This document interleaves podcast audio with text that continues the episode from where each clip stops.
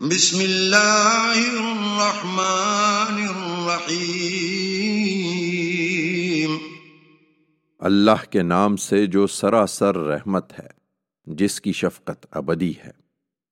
والتین والزیتون وطور سینین وهذا البلد الأمين.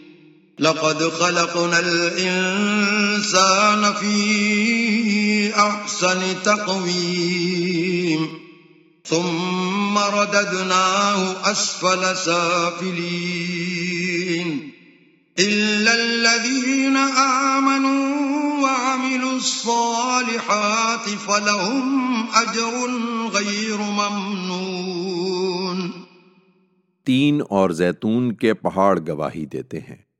اور تور سینین، اور تمہارا یہ شہر امین بھی، کہ انسان کو ہم نے ان مقامات پر پیدا کیا تو اس وقت وہ بہترین ساخت پر تھا۔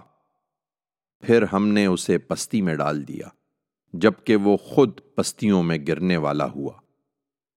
رہے وہ جو ایمان پر قائم رہے اور انہوں نے نیک عمل کیے، تو ان کے لیے ایسا اجر ہے جو کبھی ختم نہ ہوگا۔ فما يكذبك بعد بالدين. أليس الله بأحكم الحاكمين؟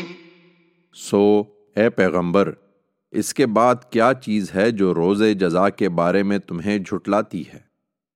ان سے پوچھو، کیا اللہ سب فیصلہ کرنے والوں سے بہتر فیصلہ کرنے والا نہیں ہے؟